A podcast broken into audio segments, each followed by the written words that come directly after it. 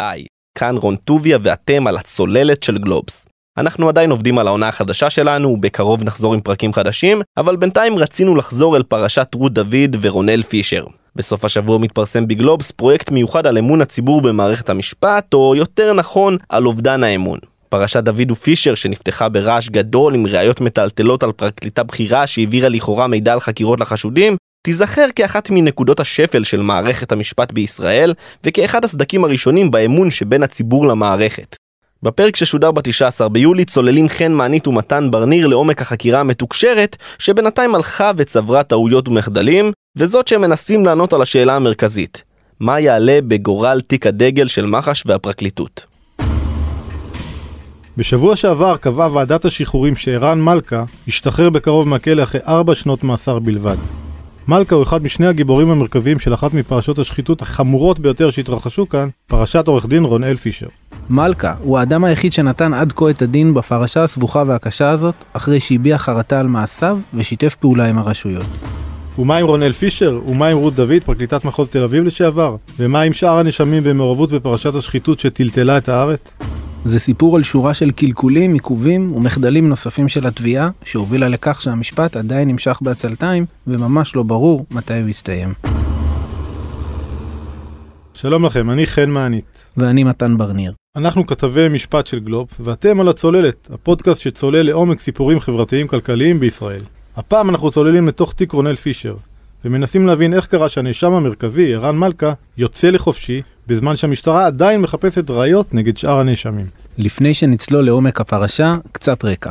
פרשת פישר התפוצצה ביולי אלפיים וארבע עשרה. כתב האישום נגד רונאל פישר ונגד רות דוד כולל חמישה עשר אישומים שונים. דוד חשודה בשיבוש מהלכי משפט בשלושה מקרים, ופישר חשוד ב-שנים עשר מקרים המעלים חשד לפלילים. קבלת שוחד, שיבוש מהלכי משפט, הלבנת הון ועוד. מאה וחמישים אלף דולר. מאה וחמישים אלף דולר? ולמה מבטיח לי שאני אתן להם את הכסף שהם לא יעברו את זה? אני, תקשיב, זו ההתחייבות, ההתחייבות היא שהפרשות של הבוררות ושמישהו, הם יכולים לחקור אותם, אבל לא יהיה בהם כתב אישום, לא, לא יהיה מהם כלום. פישר נחשד בין היתר כי הציע לאלון חסן, לשעבר יושב ראש ועד עובדי נמל אשדוד, שאותו ייצג, לסגור נגדו את התיק הפלילי בפרשת נמל אשדוד, תמורת מאה וחמישים אלף דולר שיועברו לאנשי משטרה. מה שפישר לא ידע זה שחסן תיעד במצלמה נסתרת את עסקת השוחד לכאורה. פרשה נחשפה בחדשות עשר דאז על ידי אלמוג בוקר. כפרה, מה אתה רוצה מני? אתה רוצה שאני אסביר לך אנשים איתך, אני אראה לך את כל הסיפור? פה יש לה דוד, נכון, וטכנון. ויניב ולטר. ויניב. יש אנשים פה שאומרים פה שאתה כאילו סייעת, בא לדחוק, בא לדחוק, לדחוק, רופס. בחיים לא נפגשתי עם אנשים. אז זה מה שאומרים, אז משקרנית. פישר מואשם כי קשר קשר מושחת עם קצין המשטרה מלכה, שבמסגרתו העביר לו מלכה מידע מחקירות סמויות על לקוחות ומכרים של פישר. לפי האישום, מידע זה הוא עבר בחלקו לצדדים שלישיים בעבור תשלום, שבו התחלקו פישר ומלכה, או בתמורה לכך שיזכרו את שירותיו של פישר. אצלם הכוח, איך הם עושים, לא רוצה לדעת, לא שואל גם. בחלק מהמקרים פישר ומלכה הציגו מצגי שווא בפני נחקרים פוטנציאליים, בדבר חקירות שכביכול מתנהלות בעניינם, על מנת לקבל סכומי כסף גדולים, ובתמורה לכך שיסייעו לאותם נחקרים לכאורה. כתוצאה מכך נפגעו חקירות שניהלה המשטרה. מלכה הודה בביצוע המעשים, חתם על הסכם עד מדינה, ונשלח לשבע שנות מאסר שקוצרו כאמור לארבע שנים, והוא צפוי להשתחרר בקרוב. נאשמים נוספים בנוסף על פישר ורות דוד הם יאיר ביטון, לשעבר בעל השליטה בחברת הבנייה בית יאיר, ושי ברס, לשעבר מנכ"ל נתיבי ישראל. כמו כן הועמדו לדין האחים יוסף ואביב נחמיאס, בעלים של חברת בנייה. באפריל האחרון הוחלט למחוק את האישום נגד אביב נחמיאס. יוסף נחמיאס תורשע בעבירה של שיבוש הליכי משפט, ונגזרו עליו חודשיים עבודות שירות וקנס של מאתיים אלף שקלים. אלון חסן בעדותו בבית המשפט. הייתי אחד עשר ימים עצור. הייתי לבד, מנותק מהעולם. רק כשהשתחררתי ביום שישי הבנתי מה אמרו עליי במהלך כל התקופה הזאת. אחרי שהבנו שרונאל סוחט אותי ביחד עם אנשים במשטרה, העורך דין שלי בני קץ פשוט אמר לי, אלון, זה סרט רע. אנחנו נגד כל העולם לבד. זה חוד החנית של המשטרה יחד עם הסניגור שלך. הפרקליטות לא שולטת בתיק. בני אמר לי שאתן לו לבדוק מה אפשר לעשות. אמר לי שבינתיים אתעד את הכל. כך העיד חסן באולמו של השופט משה סובל בסוף שנת אלפיים ושמונה עשרה, כשמסר את עדותו בנוגע לפרשה. מתן, אתה זוכר את אותו סרטון שבו נראה אלון חסן מעביר את מזוודת הכסף לפישר בבית קפה באשדוד?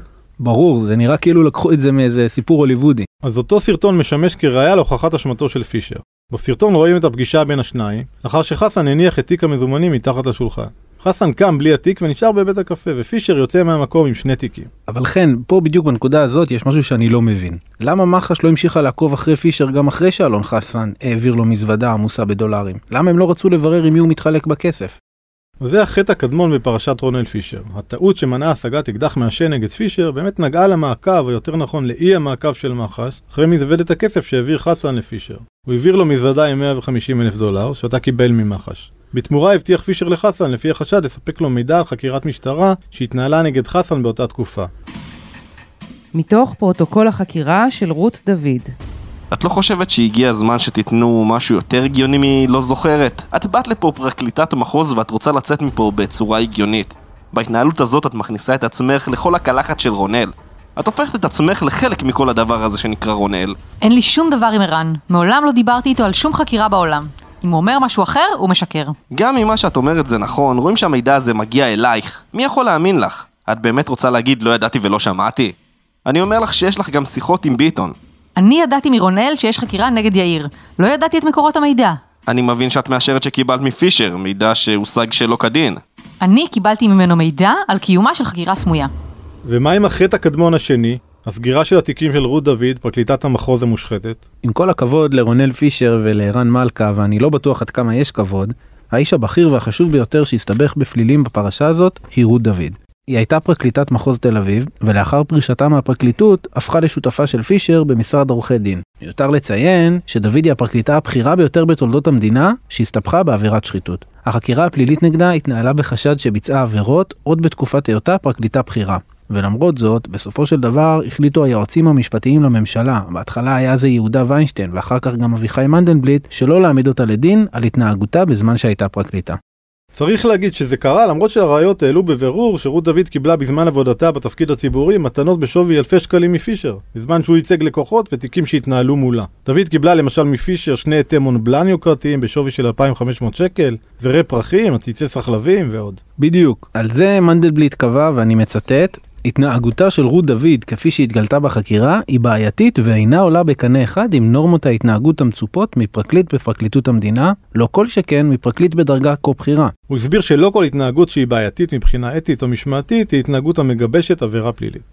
אז בעצם מנדלבליט אומר שהחקירה לא הניבה ראיות שמספיקות להוכחה של העבירה, וגם קובע שלא היה אינטרס כלכלי ממשי של דוד, אלא קשר בין עובד ציבור למייצג, וגם שחלה התיישנות על מעשיה של דוד, אז בעצם אי אפשר היום להעמיד אותה לדין פלילי.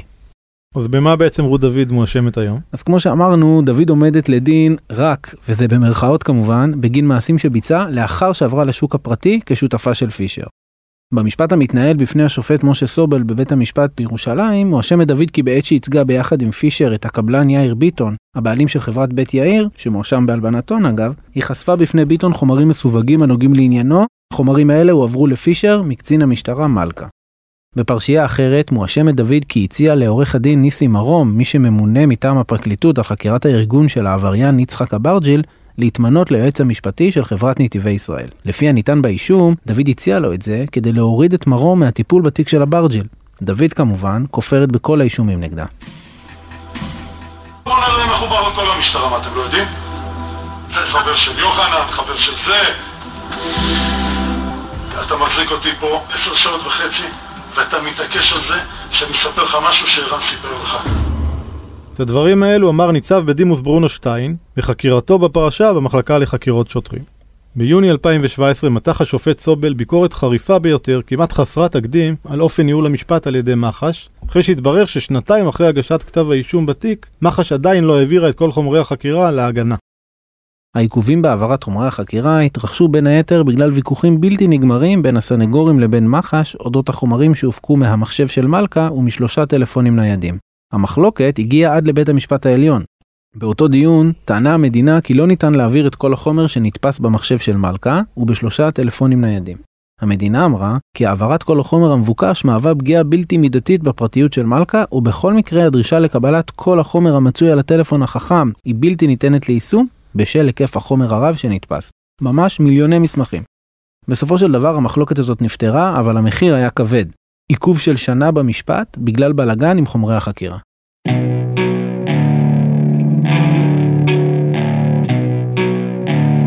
ב-עשרים ושישה במרץ השנה קבע שופט סובל שקיימת סתירה מהותית בין האישום נגד פישר לבין הסדר הטיעון שאליו הגיעה לאחרונה הפרקליטות עם הקבלנים יוסף ואביב נחמיאס שעמדו לדין בתיק הזה. בגלל הסתירה הורה בית המשפט לתקן את האישום נגד פישר כך שלא יכלול עובדות הסותרות את הסדר הטיעון עם האחים נחמיאס. משמעות ההחלטה עשויה להיות דרמטית במיוחד ולהפיל את אחד האישומים נגד פישר הנוגע לעבירה של תיווך לשוחד. אז בואו נסביר את זה רגע. בעוד שבכתב האישום המקורי, פישר מואשם שתיווך לשוחד כשנתן לאחים נחמיאס מידע סודי, תמורתו ביקש לאחר מכן תשלום, לפי העובדות שבהן הודע יוסף נחמיאס, את התשלום ביקש פישר עוד לפני שרונאל העביר להם מידע כלשהו, ומבלי שהם ידעו כי מדובר במידע שמקורו במשטרה. לפי העובדות שבהן הודע יוסף נחמיאס, ואני מצטט, פישר התעקש שלא לספר דבר אודות המידע שברשותו עד לאחר קבלת התשלום. וחשוב מכך, וגם עכשיו אני מצטט, רק לאחר שהעביר יוסף נחמיאס חמישים אלף דולר לפישר, לפי דרישתו, הופתעו האחים נחמיאס לגלות שמדובר במידע אודות חקירה פלילית בעניינן. ככה נכתב בקביעה של סובל. ואם כל זה לא מספיק, אז בשבוע שעבר נודע שלמרות שההליכים בעניינם כבר הסתיימו, מח"ש זימנה את האחים נחמיאס להשלמת חקירה. מהלך כזה הוא מהלך חריג. המדינה, כך נראה, מבקשת לנסות ולהוסיף עובדות חדשות לכתב האישום כדי למנוע את נפילתו. סניגורי פישר התרעמו כשגילו זאת, והשופט סובל בצעד די נדיר הוציא צו מניעה למח"ש שאוסר על כל ביצוע השלמת חקירה לאחים עד להחלטה אחרת שלו. בעצם מתן לא מדובר בסעיף האישום הראשון שנמחק מכתב האישום נגד רונאל פישר. בפברואר אלפיים ושמונה עשרה קיבל השופט סובל את בקשתו של פישר לבטל את האישום בשיבוש מהלכי משפט בפרשה המכונה פרשת בוצ'ן, מחמת הגנה מן הצדק. הנימוק של השופט היה, העמדתו לדין של פישר בגין האישום הזה, מפלה אותו לרעה ביחס לערן מלכה. בפרשת בוצ'ן טענה מח"ש נגד פישר, שהוא קיבל ממלכה מידע מתוך חקירה סמויה שערכה המשטרה בתיק שכונה פרשיית פרחי אביב, שלפיו הקבלן זוהר בוצ'ן שנחקר, עומד להיעצר על ידי המשטרה. ואולם מלכה לא הואשם בפרשה הזאת, אלא פישר הואשם בה לבדו. השופט בעצם קיבל את הטענה של פישר לביטול האישום בשיבוש מהלכי משפט, לאחר שקבע שעובד הציבור, מלכה, שהחזיק במידע מכוח תפקידו והיה גורם מרכזי בשרשרת השיבוש באישום הזה, לא הועמד לדין יחד עם מקבל המידע. אז בעצם מה שהשופט אומר, זה שהוא לא מרגיש בנוח עם העובדה שמלכה יצא נקי, ופישר עומד לדין על אותו סעיף, כי יש כאן פגיעה במרית פני הצדק כלפי פישר. ערן מלכה, בעדותו בבית המשפט המחוזי בירושלים. רונאל מכיר את רותי, כלומר רות דוד, מכיר את השופט גלעד נויטל, מכיר עיתונאים, אני פוגש אותם אצלו בבית, זה מרשים אותי. כן, זה נשמע חשוד, אבל כאדם שהגיע ממקום מאוד ממוצע ומשפחה ממוצעת, מה שראיתי שם היה מין מיליה שאתה חותר אליו ורוצה להגיע אליו בחיים. הסביבה של רונאל פישר היה בה משהו שקוסם, משהו שאתה רוצה להיות שם. זה נראה כמו דלת לחיים האחרים. אלה שתמיד חלמת שיהיו לך ולא היו לך. אז אם כבר הזכרנו את ערן מלכה בהקשר של האישום נגד פישר שנמחק, בוא נדבר על העדות שלו. כתב האישום נגד רונאל פישר, רות דוד וחבריהם מבוסס במידה רבה על עדותו של עד המדינה והשותף המרכזי לפשע ערן מלכה. מאז שמלכה העיד בבית המשפט המחוזי בירושלים, הוא התברר, איך לומר, כעד לא מוצלח במיוחד. העדות שלו הייתה רצופה בסתירות. שלא לומר שקרים. כן, נכון. מלכה הודעה על דוכן העדים כי חלק מהדברים שמסר בחקירתו כלל לא התרחשו. לדוגמה, הוא אמר שהוא המציא דברים על התנהגותה של רות דוד כדי להישמע אמין בפני חוקריו, והוא גם הודעה שאיזשהו אירוע שהוא סיפר עליו בחקירה, שבו כביכול לקוחות של פישר תרמו כספים לעמותה שבה מכהנת רעייתו של ניצב לשעבר ירון בארי, בכלל לא התרחש. בעקבות העדות השקרית הזאת נחקר בארי, אבל התיק נגדו נסגר. גם בפרשת קובי כחלון, אחיו של שר האוצר משה כחלון, התגלתה תמונה שונה באופן מהותי ממה שטענה הפרקליטות בכתב האישום, כשהעדויות במרביתן לא התאימו לתזה של התביעה. הפרקליטות טענה שפישר הדליף לביטון מידע שקיבל ממלכה, על עצם חקירתו הצפויה של כחלון במשטרה ועל מועדה. בכתב האישום מתוארת פגישה גורלית שקיימו כחלון וביטון באחד מערבי שבת בבית שכנו של ביטון. כל זאת, אגב, בעת שכחלון כיהן כמחזיק תיק התכנון בעיריית ירושלים וכסגנו של ראש העיר דאז, ניר ברקת, שהגיע גם הוא להעיד במשפט על הפרשה. באותה פגישה הציע ביטון לכחלון כי יסייע לו לסגור את התיק נגדו תמורת תשלום של עשרות אלפי שקלים, תוך שהוא ממליץ לו על עורך דין או על עורכת דין בעלת ותק של שלושים שנה בפרקליטות, כשהוא רומז לרות דוד שיסייעו לו בכך. אלא שבשורה של עדויות שנשמעו במסגרת פרשיית כחלון, הנחה ונסדקה התזה שהציגה הפרקליטות. למשל, בעוד שהפרקליטות טענה שמלכה סיפר לפישר על עצם חקירתו של כחלון ועל המועדה הצפוי, ובעקבות כך הדליף פישר את המידע לביטון, מעדותו של מלכה עלה שהוא סיפר לפישר על המועד המתוכנן לחקירת כחלון רק אחרי שכבר התקיימה הפגישה בין כחלון לבין ביטון. ואם זה לא מספיק, אז כחלון, מי שכמובן עדותו אקוטית לפרשה, הוכרז כעד עוין. כחלון טען בעדותו שהוא זוכר שביטון דיבר איתו רק על עורך דין ותיקה שיכולה לסייע לו, ולא על עורך דין, מה שמנוגד לעדותו במחש ולניתן בכתב האישום. האישום בפרשה הזאת הוא נגד פישר ולא נגד דוד. מה בעצם המשמעות של ההפיכה של כחלון לעד עוין? אז קודם כל בוא נסביר מה זה עד עוין. עד עוין הוא עד שהמדינה יכולה להסתמך על הדברים שמסר בחקירה שלו, במקרה שלנו במחש, ולא על מה שמסר בזמן שהעיד בבית המשפט. אז המשמעות היא שעכשיו בעצם תוכל המדינה לנסות ולשכנע כי יש להעדיף את הגרסה שמסר כחלון בעדותו במחש על פני עדותו בבית המשפט. לכל אלה צריך להוסיף גם את הניסיון הכושל של המדינה להכריז על שכנו של כחלון כעד עוין. השכן שבבית שלו נערכה הפגישה בין כחלון לביטון, העיד כי הצעתו של ביטון לכחלון הייתה לסייע לו בייעוץ משפטי ולא יותר מזה. זוהר בוצ'ן בעדותו בבית המשפט. אשתי אמרה לי לפני הנסיעה שהיא הייתה בפגישה עם רונאל ועם רות דוד, ושהם הנחו אותה איך לעשות ומה לעשות כדי שאני אצא מהארץ. אני לא עשיתי כלום, אבל רונאל אמר לי לך לנוח. העורך דין שלי אמר לי לצאת מהארץ, הוא העורך דין שלי, ואני עושה מה שהוא אומר. שמע מתן, ככל שאנחנו מתקדמים עם הסיפור הזה, אני יותר ויותר מופתע מאופן התנהלות הפרקליטות ומחש. אני חושב שאחד השיאים של ההתנהלות הבעייתית היה בפרשת זוהר בוצ'ן. ראש צוות התביעה דן בהט אפשר ביודעין למסור גרסה עובדתית לא נכונה, או במילים אחרות לשקר מעל דוכן העדים, בעדותו של בוצ'ן קבלן עבודות ביוב שקיבל לפי כתב האישום מידע משטרתי חסוי מפישר בקשר לחקירות סמויות שהתנהלו בעניינו. בחקירה הנגדית נאלץ בוצ'ן להודות כי לא מסר אמת בעדותו הראשית והרבה לסתור את עצמו ואת הראיות. בהתחלה בוצ'ן העיד שפישר ודוד נפגשו עם אשתו והפצירו בה לשכנע אותו לצאת מהארץ לפני שיעצר. לדבריו, בעקבות ההנחיה שהעבירו לו פישר ודוד, הוא קנה כרטיס טיסה לצרפת ונמלט מהארץ למספר ימים שאינו ידוע. עכשיו, מה העניין? חקירת מח"ש גילתה שהכרטיס נקנה בכלל יום אחד לפני הפגישה המדוברת, ובוצ'ן נסע לחוץ לארץ מנסיבות אישיות, ולא בגלל החקירות שהתנהלו נגדו. כשנחקר על כך במח"ש, בוצ'ן הודע שהנסיעה שאליה יצא הייתה בשל נסיבות אישיות, ושהיא תוכננה קודם לפגישה של הפרקליטים הבכירים עם אשתו. למרות שבפרקליטות ידעו כי חומר הראיות סותר את גרסתו של בוצ'ן, ולמרות שבידי הפרקליטות נמצא התמליל המלא של חקירת בוצ'ן במח"ש בנוגע לכך, כשעלה בוצ'ן על דוכן העדים וסיפר כי הונחה לצאת מהארץ על ידי דוד ופישר, הפרקליטות אפילו לא טרחה להעמיד אותו על טעותו.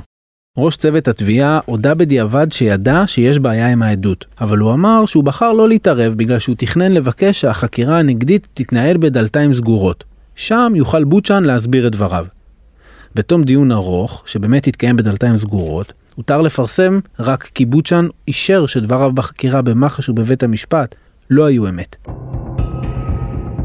לאור מידע חדש שעלה בעדותו של דודו של בוצ'ן, נקרא רות דוד להשלמת חקירה, ואף הומצא עם לימור בוצ'ן, שסיפרה על הפגישה שבה לפי טענתה הנחתה אותה רות דוד יחד עם פישר להוציא מהארץ את בעלה. בעקבות השלמות החקירה האלה הגישה הפרקליטות בקשה לתקן את כתב האישום נגד רות דוד על ידי הוספת אישום נוסף נגדה בגין שיבוש מהלכי משפט. מכל ההתנהלות הזאת של הפרקליטות עולה שאלה אחת. למה בחרו בפרקליטות בכל זאת להעדיף את עדות בוצ'ן ולנסות לתקן את כתב האישום נגד דוד? ובנוסף לכל הצרות הללו, המשפט המפותל שמתארך כבר מספר שנים ומצוי עדיין בתחילת שלב ההוכחות, עשוי לספוג עיכוב נוסף בשל עזיבתו של ראש צוות התביעה במשפט, פרקליט עורך דין דן בהט. גורם במשרד המשפטים העריך כי למחליפו של בהט יידרשו שלושה חודשים כדי ללמוד את התיק. מאז נפתח המשפט של פישר ודוד ידעו במחלקה לחקירות שוטרים ובפרקליטות מחוז ירושלים הרבה תקלות. אולם יהיו חמורות ככל שיהיו התקלות שמלוות את התיק, אסור לשכוח שבידי הפרקליטות יש גם ראיות משמעותיות ביותר, המצביעות על ביצוע מעשים חמורים מצידם של פישר ודוד, וגם יתר הנאשמים. לא ניתן לטמון את הראש בחול. ברור שתיק פישר רחוק מלהתנהל באופן משביע רצון מבחינתה של הפרקליטות, שממשיכה מצידה למעוד בו מפעם לפעם. סביר להניח שלאור הנפילות שחוותה הפרקליטות, יהיה זה קשה עד בלתי אפשרי מבחינתה להוכיח באופן מלא את כל האישומים בתיק הזה. אבל לא ניתן להתעלם מיתר הראיות בתיק המתייחסות לאישומים מרכזיים, כמו למשל אלה הנוגעות לפרשת אלון חסן ולעבירות הלבנת הון. אז למרות כל הקלקולים וכל המחדלים בתיק רונאל פישר ורות דוד, הוא עדיין לא קורס. וגם לא בדרך לשם. מפרקליטות מחוז ירושלים ומח"ש נמסר בתגובה. מדובר בטענות שהעלו באי כוחו של הנאשם במהלך הדיונים, חלקן כבר נדונו ונדחו בעבר, ככל שבית המשפט התייחס התייחסות נוספת, היא תימסר במסגרת ההליך המשפטי המתנהל. עד כאן עוד פרק של הצוללת. מוזמנים לעקוב אחרינו באתר גלובס ובאפליקציות הפודקאסטים השונות. אפשר גם בספוטיפיי. אם אהבתם את הפרק, סמנו סאבסקרייב או פולו ודרגו אותנו גבוה באפל פודקאסט. קטעי ארכיון באדיבות כתב חדשות שלוש עשרה אלמוג בוקר וצוות המקור מתוך כתבתו של רביב דרוקר. תודה לנועה ברק ושלומית רביד שהשתתפו בתמלולים מתוך החקירות ומבית המשפט. ותודה לעורך הפודקאסטים רון טובי. אני מתן בר ניר. ואני חן מענית. ניפגש בפעם הבאה. ביי ביי.